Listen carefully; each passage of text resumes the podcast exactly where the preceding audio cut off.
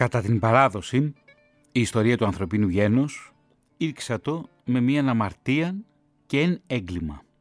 Την αμαρτία διέπραξαν οι πρωτόπλαστοι. Το δε έγκλημα, ο εις των ιών αυτών, ο Κάιν ατοκτήνας των έτερων.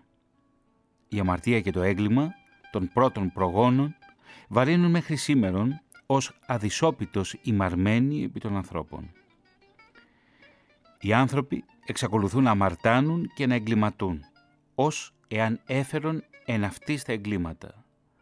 Τα εγκληματικά σπέρματα των προγόνων των ως κληρονομικών κτήμα. Στη βιβλική του την παράδοση υπάρχει κάποια αλήθεια και μάλιστα επιστημονική. Ο άνθρωπος έχει την τάση να αμαρτάνει και να εγκληματεί. Η τάση δε αυτή μεταδίδεται από γενεάς εις γενεάν. Καθώς από τα δεδομένα της κληρονομικότητας γνωρίζομεν, ο άνθρωπος ενέχει όλα τα ψυχοβιολογικά στοιχεία της ιστορίας του γένους του, καλά και κακά. Τα καλά στοιχεία δεν ενδιαφέρουν ημάς εν το προκειμένο.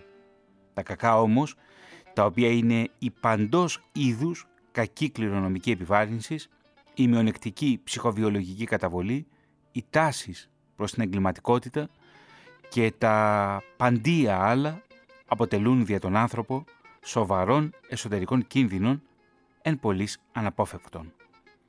Λόγω τούτων, ο άνθρωπος δύναται να εμποδιστεί στην ανάπτυξη μιας ομαλής σωματικής και ψυχικής ζωής. Δύναται να ασθενήσει ψυχικός, να παρασυρθεί προς την παραστράτηση και το έγκλημα. Αυτά γράφει ο καθηγητής της ψυχιατρικής και νευρολογίας Δέλτα Κωνσταντινίδης με τίτλο «Η εξαθλίωσης των νέων», ένα άρθρο που εντόπισα στο περιοδικό της αστυνομίας πόλεων έτους 1956. Κυρίες και κύριοι, απόψε μιλάμε για τις πολλαπλές όψεις της αμαρτίας. Τι είναι αμαρτία; Και ακούμε τραγούδια που μιλούν ακριβώς γι' αυτό. Εδώ στον κεντρικό ραδιοθάλαμο της Ερασπόρ βρισκόμαστε, ο Τάκης Μπάλτας στην οργάνωση παραγωγής, ο Άγγελος Φιλντισάκος στην τελική ρύθμιση του ήχου και ο Θωμάς στην έρευνα, τεκμηρίωση και παρουσίαση αυτής της εκπομπής. Και φυσικά όλα τα τραγούδια, είπαμε, είναι αφιερωμένα στην αμαρτία και πολλά από αυτά έχουν τον τίτλο «Αμαρτία». Και εδώ ακούμε ένα τέτοιο «Αμαρτία» με τη Σοφία Εμφιετζή.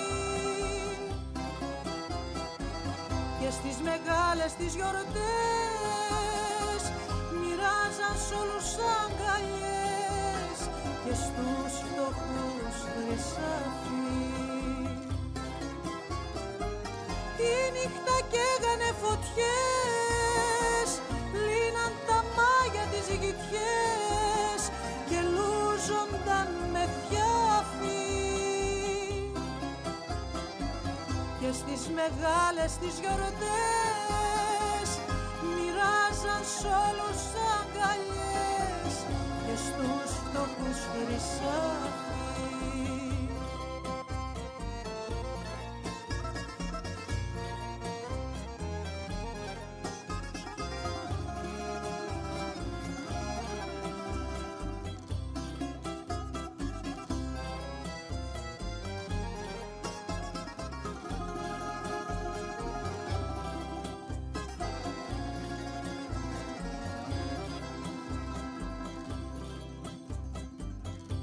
Ήρθαν τα χρόνια του Χριστού του ράσου και του πόνηρου της ένοχης αγάπης. Και έγινε ο πόθος πανικός ο πειρασμός σατανικός και ο έρωτας ατράπης. Τιμωρημένοι είμαστε εμείς οι πειρατές της Ιδονής αμαρτωλοί και μόνοι. Τιμωρημένος και ο Χριστός γιατί στις μέρες του κι αυτός αγάπησες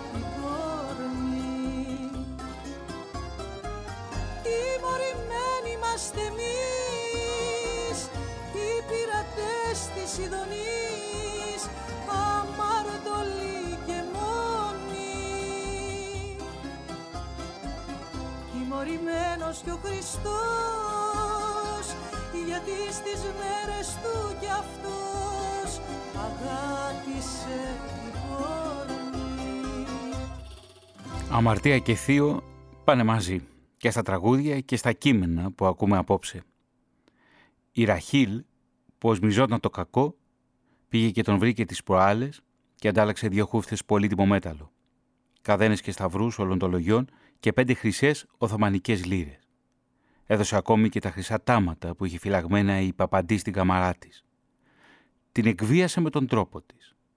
Της είπε πως είδε στον ύπνο της τη μεγαλόχαρη. «Ήπνο μου, ξύπνιο μου, θα σε γελάσω». Και πως του λόγου της την παρότρινε να ανταλλάξει τα χρυσαφικά με μπακανότες για να γεμίσουν τις τσέπες όσων θα βοηθούσαν στο φευγιό τους. «Στο σταυρό που σου κάνω, η πλατιτέρα των ουρανών μου γνεψε. Δεν είναι αμαρτία να θες να σώσεις το τομάρι σου. Και εκείνη αν μπορούσε να πάρει το γιο της από το σταυρό και να τρέξει μακριά, θα το έκανε. Όλες τις μπαγκανότες της Μύρνης θα άφηνες στον τόπο του μαρτυρίου. Όταν ξαναστάθηκε στα πόδια της, ένας βαθύς πόνος είχε λουφάξει μέσα της.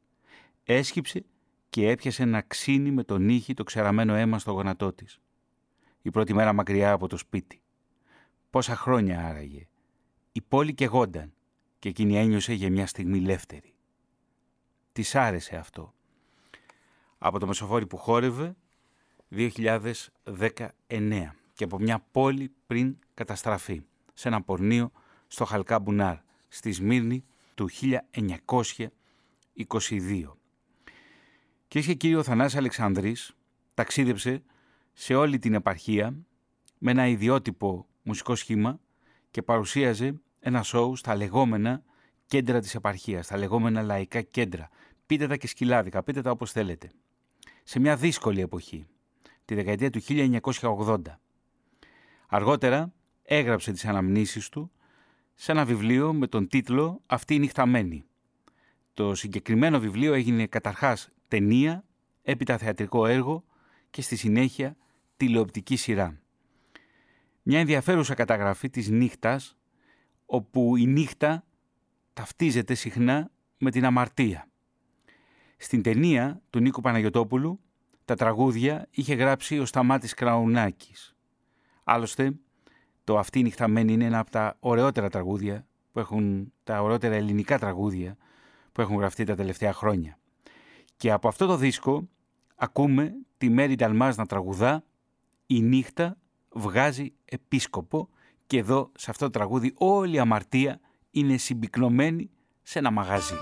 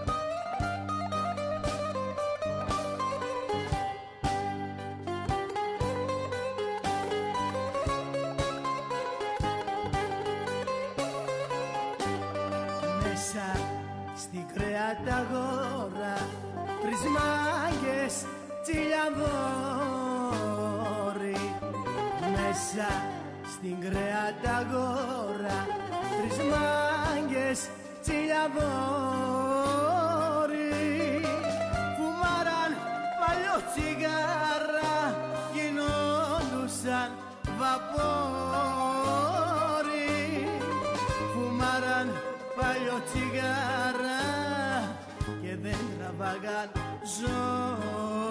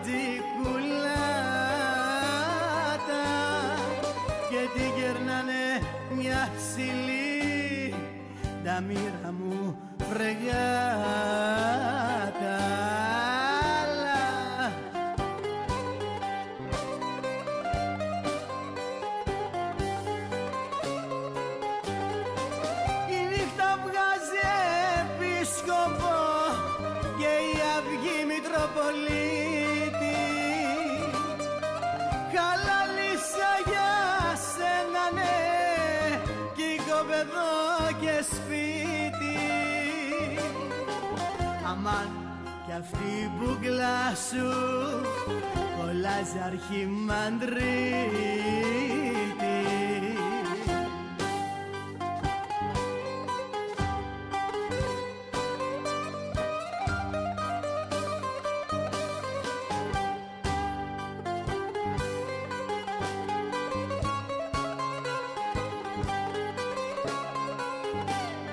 Μέσα στην κρέατα γόρα τρεις μάγκες κουμπαράκια.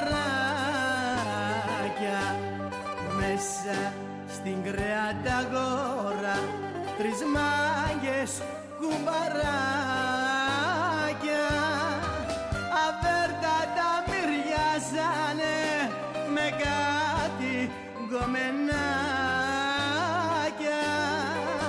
Αβέρτα τα μυριάζανε και θέλαν και καπάκια.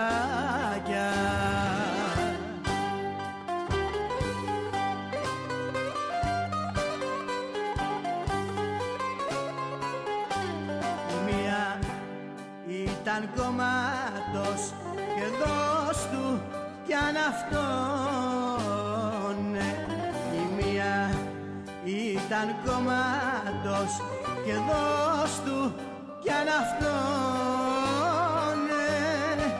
κι η άλλη ήταν του σωμάτος διώξεως. Κυθώνε κι η άλλη ήταν του σωμάτος διώξεως. Κυθώνε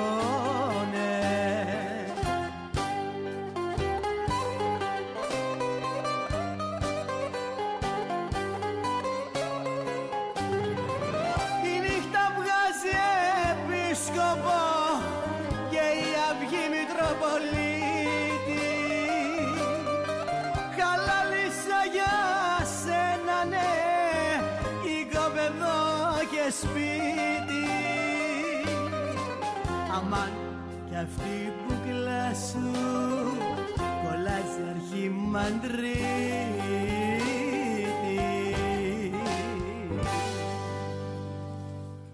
Αυτή η νυχταμένη, η εποχή που χάθηκε ίσως ανεπιστρεπτή. Κυρίες και κύριοι, η Πάολα Ρεβενιώτη είναι από τις πιο ενδιαφέρουσες περιπτώσεις δημιουργών σε αυτή τη χώρα, με διεθνή όμως αναγνώριση. Τα ντοκιματέρ της ταξιδεύουν σε όλο τον κόσμο. Οι ταινίες τεκμηρίωσης που φτιάχνει με τελευταία δημιουργία της την ταινία Πικροδάφνες. Η Πάολα Ρεβενιώτη είναι ποιήτρια, ντοκιματερίστρια όπως είπα και ραδιοφωνική παραγωγός. Καλώς ήρθατε στο Έλα Απόψε στο Θωμά. Καλησπέρα, καλώς σας βρήκα. Και ωραίο τραγούδι πριν με προλογίσεις. Παολά, Τι είναι για Ναι. σένα υπάρχει αμαρτία; Όχι. Αμαρτία είναι να μην μπορείς να κάνεις αυτά που σου λένε οι άλλοι ότι είναι αμαρτία. Ναι. Η αμαρτία είναι μια χριστιανική έννοια. Εγώ δεν τα είχα ποτέ μου αυτά τα, αυτά τα κολλήματα. Μάλιστα. Και ως εκ τούτου και η αγάπη δεν είναι αμαρτία και ο έρωτας δεν είναι αμαρτία. Όχι. Θα ήθελα να πω στους ακροατές μου, στους ακροατές αυτής της εκπομπής, ότι κάποιες, κάποια στιγμή, ενώ εκπονούσα τη διδακτορική μου διατριβή, ήταν ένα σημείο που πραγματικά ήθελα να μου το διευκρινίσει η Πάολα. Της έστειλε ένα μήνυμα, μου το απάντησε αμέσως και όντως την έχω, έχω συμπεριλάβει, Πάολα, αυτό που μου έγραψες ε, στην τεκμηρίωση της διδακτορικής διατριβής. Θα ήθελα να σε ρωτήσω κάτι, επειδή κάνουμε μια χωροταξία απόψε, πέρα δηλαδή από την γενική θεωρητική σημασία της λέξης αμαρτία και ακούμε και είμαστε εκεί κοντά και στην Ομόνια, ακούσαμε και τον Γιώργο Ιωάννου. Πώς ήταν η Ομόνια τη δεκαετία του 1980? Μμμ. Σκληρή. Σκληρή, γοητευτικά και ερωτική. Ε, δεν, έχει, δεν, είχε, αυ- δεν είχε, είχε αυτή την παγερότητα που έχει σήμερα. Ε, ήταν επαρχιώτες, ήταν στρατόπεδα, φαντάρι, ήταν πολύ ε, ΛΟΑΤ κόσμος, γκέι κόσμος, λε- δεν δεχόντουσαν έτσι, αδερφές λεγότανε.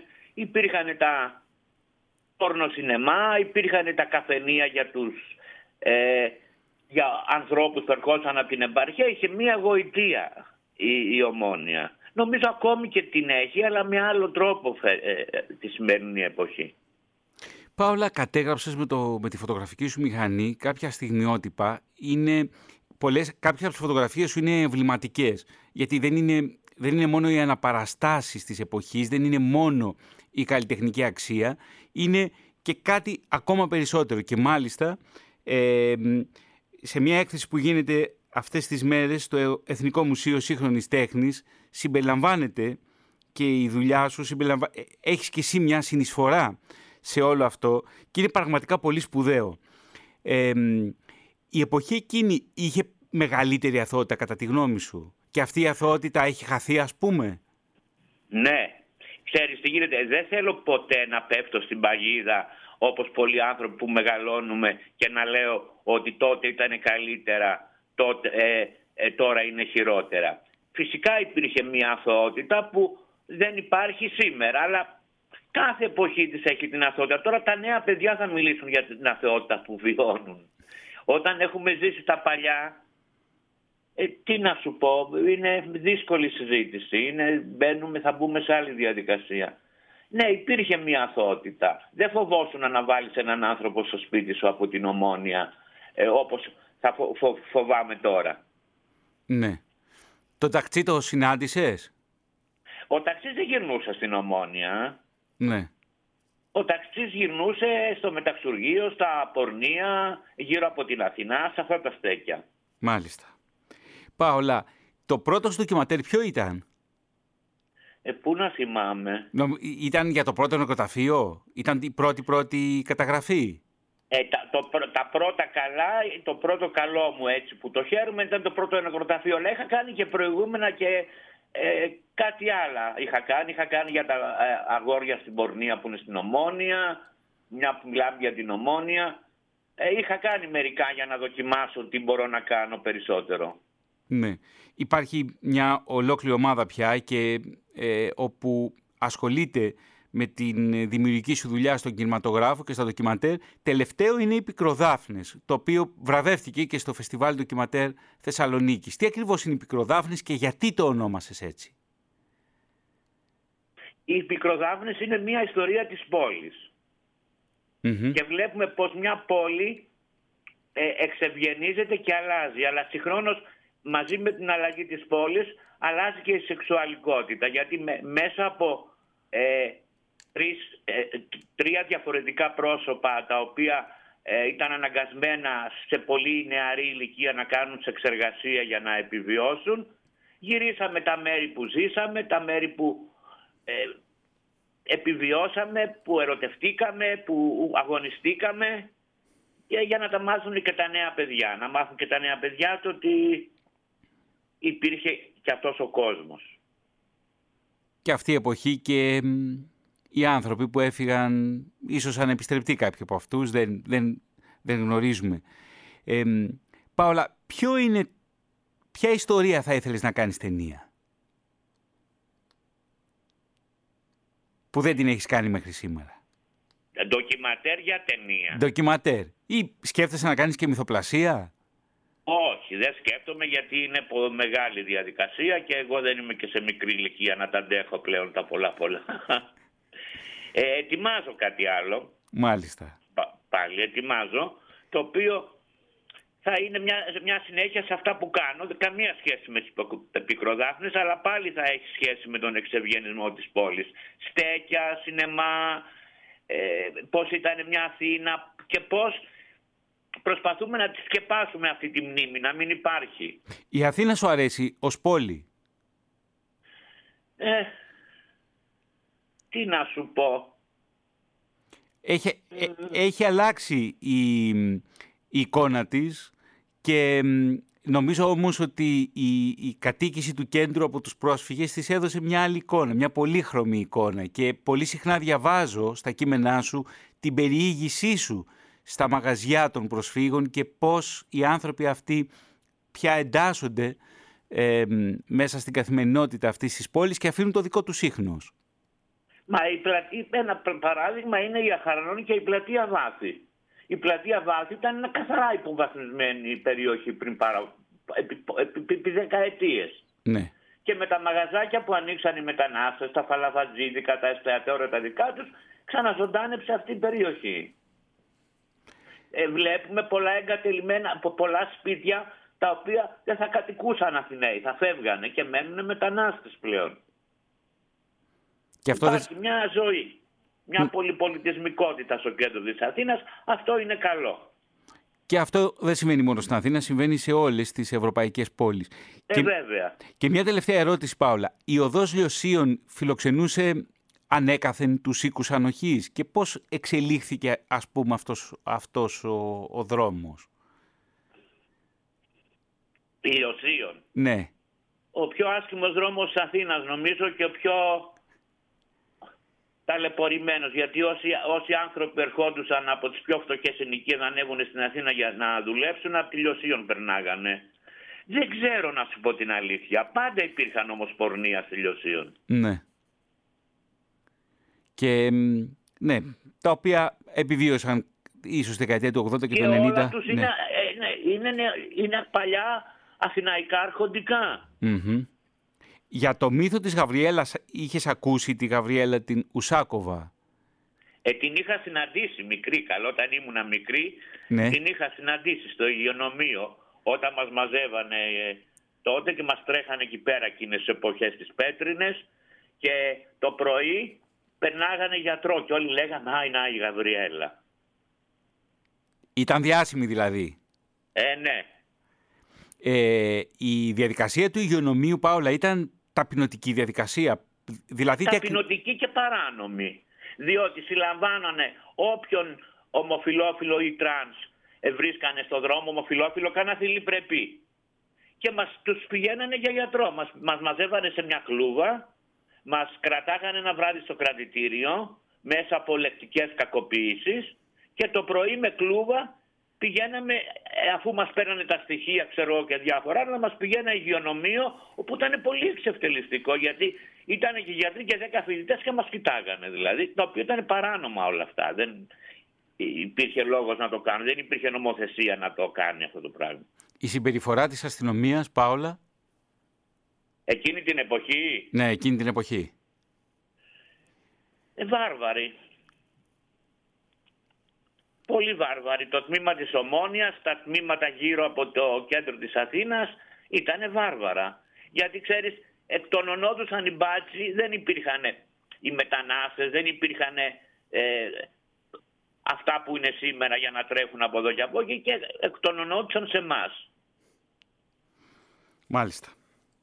Κυρίες και κύριοι, είναι η Πάολα Ρεβενιώτη. μια από τις σπουδαιότερες φωνές του ντοκιματέρ στην Ελλάδα αλλά και στον κόσμο. Είμαι, είμαι πραγματικά πολύ χαρούμενος και πολύ περήφανος που οι δουλειές σου, οι ταινίες σου ταξιδεύουν και παίζονται ξανά και ξανά όχι μόνο στην Ελλάδα αλλά και σε μεγάλες ευρωπαϊκές πόλεις. Και σου εύχομαι πραγματικά από καρδιάς κάθε καλό στις επόμενες δουλειές σου. Πάολα Ρεβενιώτη, σε ευχαριστώ θερμά. Και εγώ σε ευχαριστώ πάρα πολύ, να είσαι καλά. Και μια που συζητάμε με την Πάολα, συζητήσαμε και αναφερθήκαμε στην Ομόνια, να μείνουμε στα λαϊκά ξενοδοχεία της Ομόνιας, Γιώργος Ιωάννου, Νίκος Μαμαγκάκης και λαϊκά ξενοδοχεία.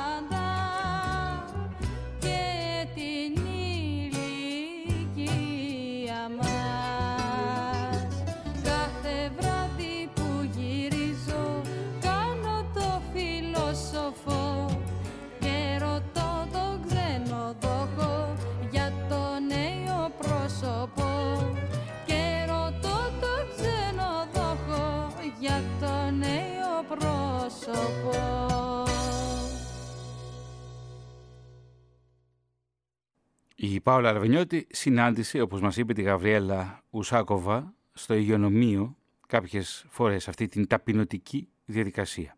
Η Γαβριέλα Ουσάκοβα δολοφονήθηκε στο σπίτι της. Οι δράστες της δολοφονίας δεν ταυτοποιήθηκαν ποτέ. Και εδώ ακούμε το δεύτερο μέρος από το αρχείο της ΕΡΤ για την Γαβριέλα Ουσάκοβα και το ποια ήταν τελικά αυτή η γυναίκα.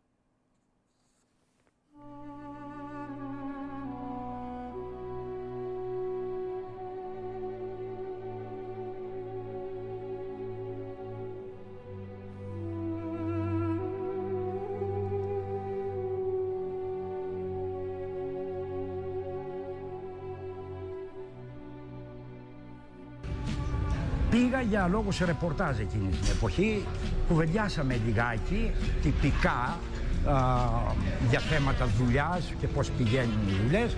Λέει, ας είναι καλά το τηλέφωνό μου που βουίζει από το πρωί μέχρι το βράδυ. Είχε πελάτες και αριστοκράτες, βιομήχανους, αλλά είχε και τσοπάνιδες και βλάχους, επαρχιώτες που ερχόντουσαν από την επαρχία και ζητούσαν βέβαια να βρεθούν με κάποια γυναίκα. Είχε μια πελατεία από νεαρούς φοιτητές ας πούμε, κυρίως ε, στρατιώτες. Νέα κορμιά ε, που σε ένα ποσοστό ίσως και την ικανοποιούσαν. Και, αλλά έφερε και μέσα στον, στον εταιρισμό, έφερε και ένα στοιχείο νεοτεριστικό.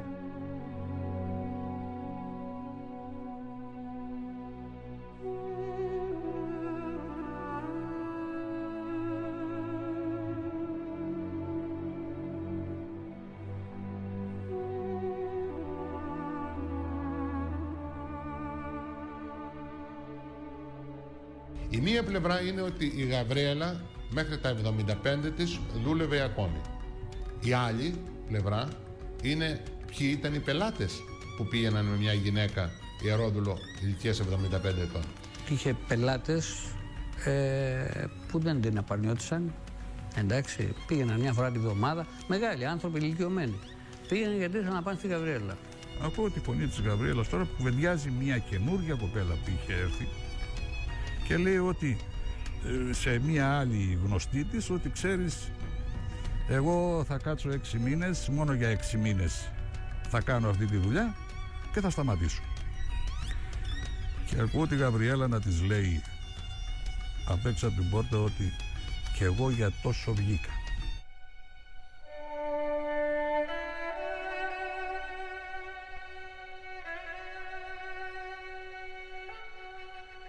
αλλά γεννήθην έτσι όπως ακριβώς είναι και ο τίτλος της βιογραφίας της. Κάποιοι θα χαρακτηρίσουν τη Γαβριέλα ως Αγία Πόρνη, πέρα από τη βοήθεια που προσέφερε σε κάποιους πατριώτες στη διάρκεια της γερμανικής κατοχής, η ίδια θα βοηθήσει αρκετούς άπορους και φτωχούς ανθρώπους στη γειτονιά της, στην οδό Αχαρνών,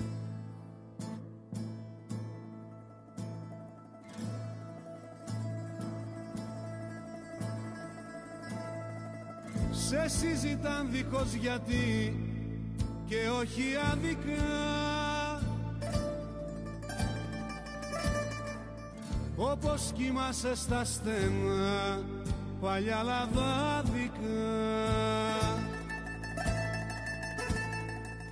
Έγινες φήμη και γι' αυτό δε φυλακίζεσαι Ζει στο σκοτάδι παστρίκα μα δεν ορκίζεσαι. Λάμπεις στα κόκκινα σατέν που σε τυλίγουνε. Άσπρη και σερτική καπνή σε καταπίνουνε Σε καλδερή μια ξενυχτάς υγρά λιθοστρώτα Στου πληρωμένου παραδείσου την αυλόπορτα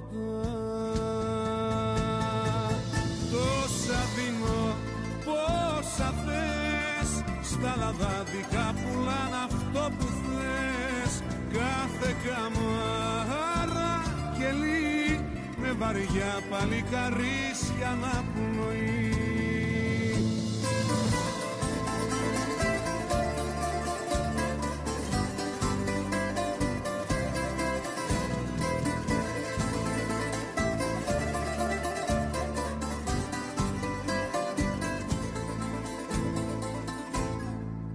Μύριες χαμένες μοναξιές με σένα σμίγανε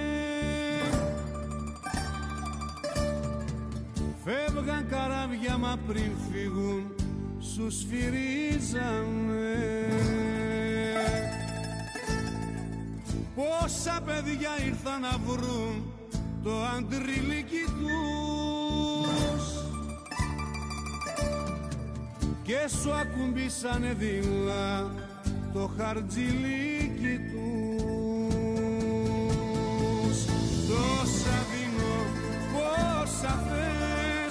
στα λαδάδικα πουλάν αυτό που θες.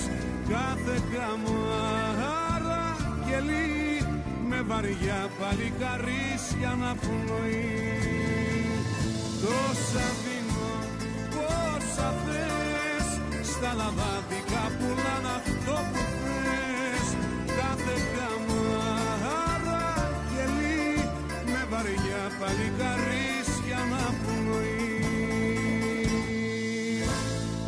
Θα μείνουμε στη Θεσσαλονίκη για να ακούσουμε το τραγούδι της νύχτας του Θωμά Κοροβίνη ενός ανθρώπου που έχει γράψει για τον Αριστίδη Πακρατίδη. Αυτόν τον παρία, τον νεαρό παρία της πόλης που γεννήθηκε το 1940 στο χωριό Λαγκαδίκια της Θεσσαλονίκης και εκτελέστηκε στις 16 Φεβρουαρίου του 1928, του 1968 σε ηλικία 27 ετών στις φυλακές Ερταπηργίου. Εκτέλεση διαπυροβολισμού. Είναι μια πολύ μεγάλη και αμαρτωλή η ιστορία του Αριστίδη Παγκρατίδη.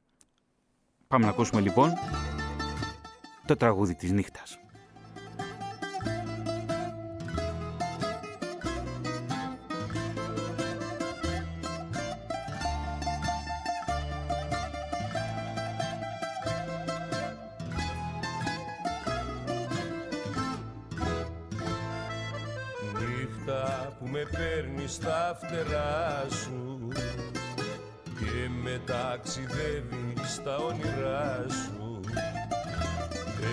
Ένα ψέμα ακόμα χάρισέ μου. Κόλαση μου και παράδεισέ μου. Νύχτα στη φωτιά σου με τυλίγεις στα σκληρά τα χάδια σου με πνίγεις ζαλίζεις με την ομορφιά σου. Με τσακίζεις με την απονιά σου Με ζαλίζεις με την ομορφιά σου. Με τσακίζεις με την απονιά σου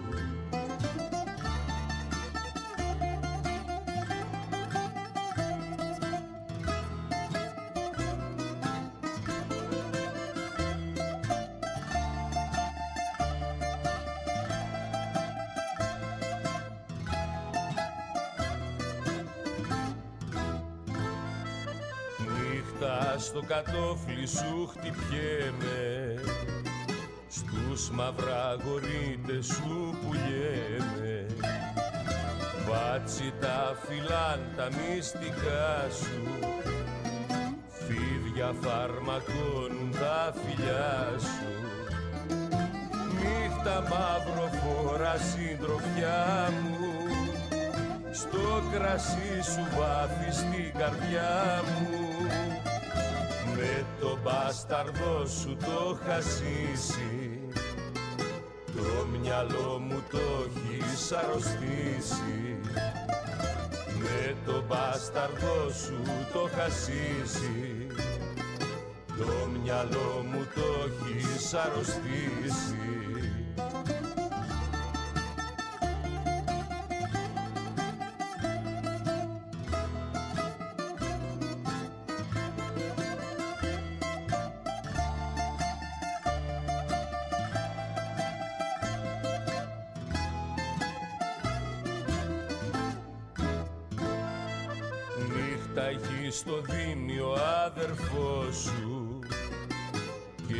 δράκο αγαπητικό σου στραγγαλίζεις τα ορφανά μεράκια. Μέσα στα τυφλά σου τα σοκάκια. Νύχτα αγάπη μου παρηγοριά μου. Μη μαυρίζεις άλλο την καρδιά μου. Ένα ψέμα ακόμα χάρισέ μου κόλασή μου και παράδεισέ μου. Ένα ψέμα ακόμα χάρισέ μου. Κόλασή μου και παράδεισέ μου.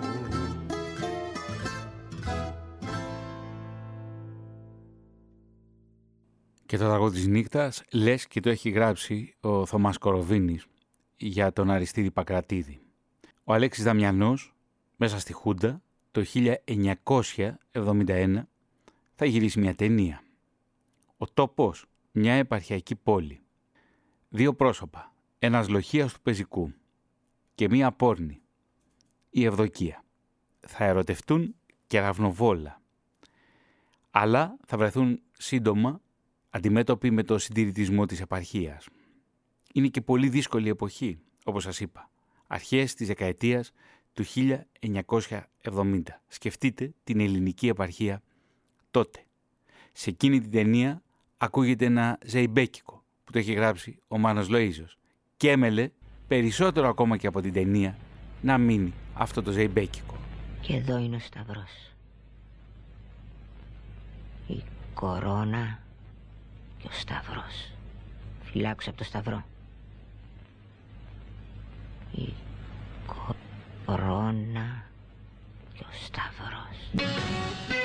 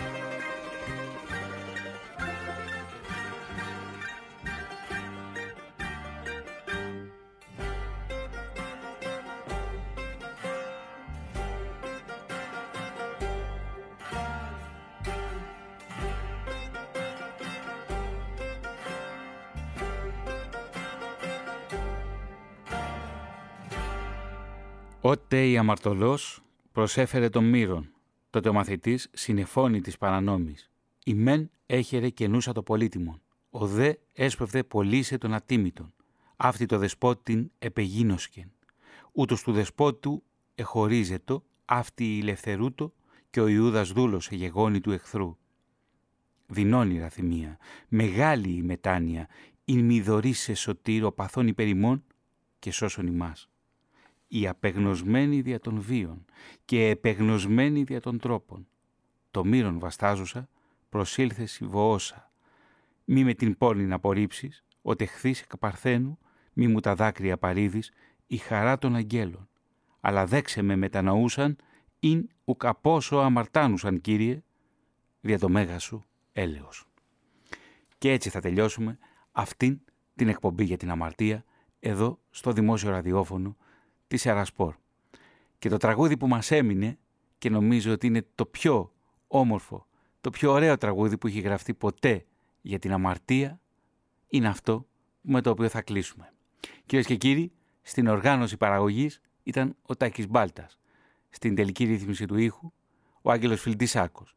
Να ευχαριστήσω θερμά τον ομότιμο καθηγητή θεολογίας στο Πανεπιστήμιο της Αθήνας, τον κύριο Νικόλαο Ξεξάκη, τον δημοσιογράφο της ΕΡΤ Γιώργο Παπαζαχαρίου και την ραδιοφωνική παραγωγό, ποιήτρια και το κυματερίστρια Πάολα Ρεβενιώτη για τη συνεισφορά τους στην εκπομπή και στο ερώτημα ποια είναι, τι είναι τελικά η αμαρτία, πού υπάρχει αμαρτία; Και εδώ η Ρίτα Σακελαρίου τραγουδά «Ιστορία μου, αμαρτία».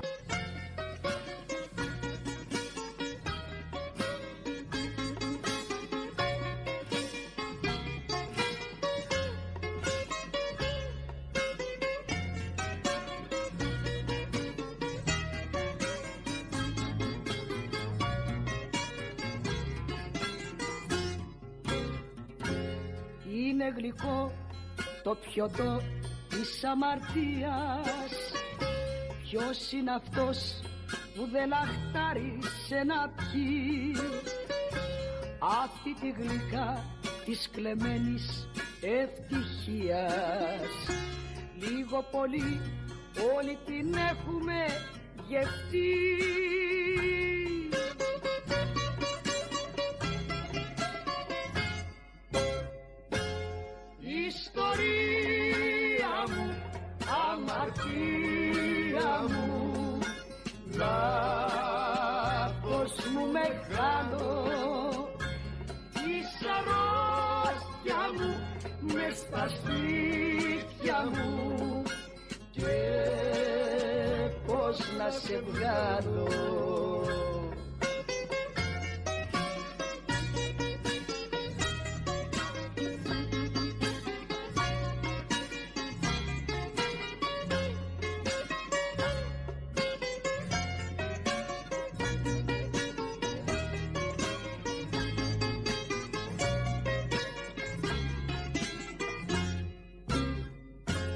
Παρακαλώ πότε να έρχεται το βράδυ Πότε να έρθει εκείνη η ώρα η γνωστή Που θα φανείς όπως ο κλέφτης στο σκοτάδι.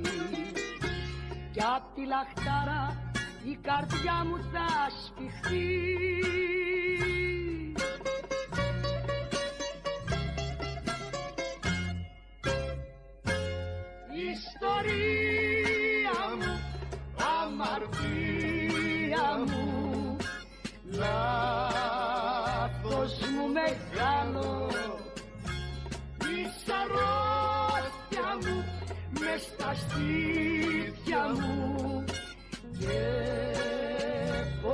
να σε βγάλω. Ιστορία μου, αμαρτία μου. Λάθος μου μεγάλο. Της αρρώστια μου μες στα σπίτια μου. Και πώς να σε βγάλω